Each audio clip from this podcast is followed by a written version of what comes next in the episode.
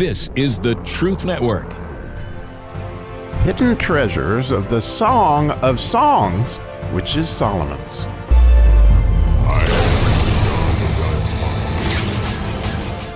We get to finish up the third chapter, which is amazing. In just 11 short verses, the journey that we've been on. And wow, it sure ends with a bang, as I'm sure you're going to see today. So, the 11th verse in the third chapter of the Song of Solomon in English reads Go forth, O ye daughters of Zion. And behold, King Solomon, with the crown wherewith his mother crowned him on the day of his espousals, and in the day of the gladness of his heart.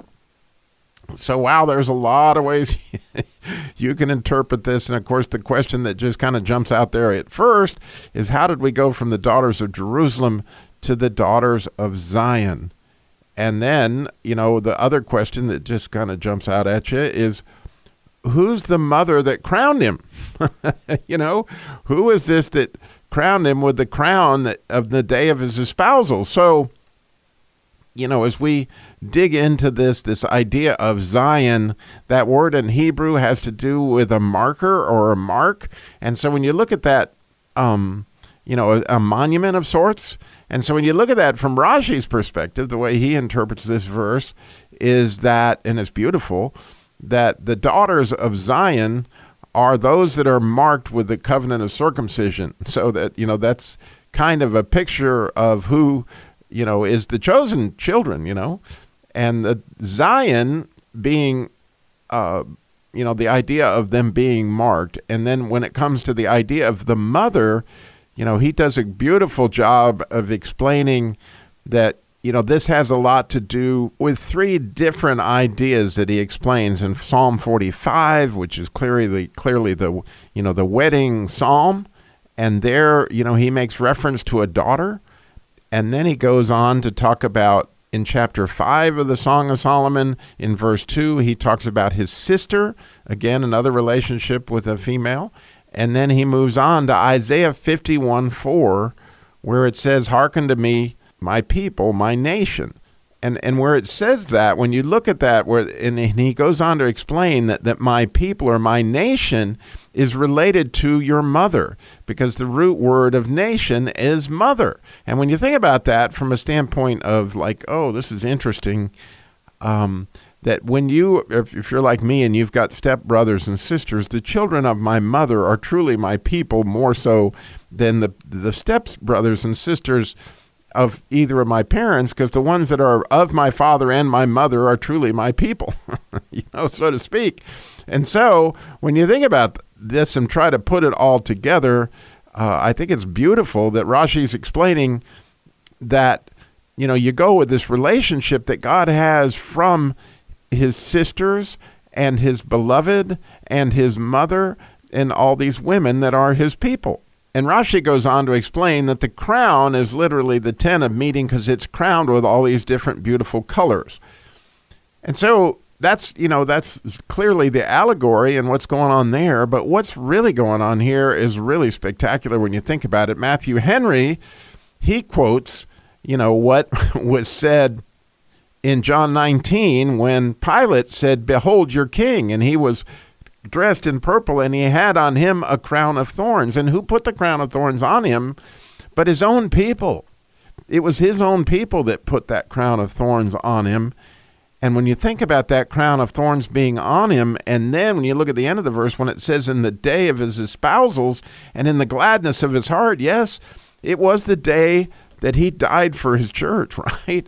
And then it was the day of his gladness of heart because he knew what he was going to do for you and for me. And it's pretty easy to get mad at the people of Jerusalem, those daughters of Zion. But when you think about it, that's really in my case, every single day, undoubtedly, I am putting that crown of thorns on his head every time I don't do what he says. And and again, it's beautiful um, what Jesus said. You know, in Matthew twelve forty eight, Jesus said, But he answered and said unto him that told him, Who is my mother and who are my brethren? And you think about what he's saying there. Who is my mother and who are my brethren? And at the end of that chapter, he says in verse 50 For whosoever shall do the will of my Father which is in heaven, the same is my brother and sister and mother. okay, so those are his people. And wow, if we'll do his will, then we're not having the crown of thorns put back on him. You know, so as the idea of this verse, as we get, you know, past this idea of rest that we had in our heart and how beautiful is all that, but now you know, God is asking us to come out and take a look at how we got this place of rest in our heart. Look what the magnificence of that Jesus did and how can we be more sensitive as I think about this? You know, it's just a call to realize that wow, as I go through my day if I'm if I'm listening to the will of my Father, then then I am Jesus's people. You know that is that is really truly being his sister his bride his mother you know his brother. As all those things you know apply because we are family but you know it's a beautiful thing. It really is to me that here's an opportunity for us to really reflect and, and, you know i'm going to be honest that, that as the day goes through it's so simple that i'll get a call from somebody i really don't want to talk to and I look at my phone and I go, I don't want to talk to them, you know, but you can hear the Holy Spirit kind of kind of tugging on you. And sometimes, honestly, I go ahead and put the crown of thorns on his head. Or, you know, I'm beginning this thought process of of how great this is going to be for me in this situation and how good I'm going to look. And my pride just takes over. Again, I'm putting the crown on Jesus' head. And, and what a wonderful thing it is that he's helping me minute by minute to, to, to overcome all these amazing uh, the evil desires. I don't know a better way to put it that I that I face every single day. I'm sure you do as well. And, and so I think it's absolutely spectacular this verse when you look at it in this context. And we'll just say it again because I think that I'm just going to revel in it for a long time.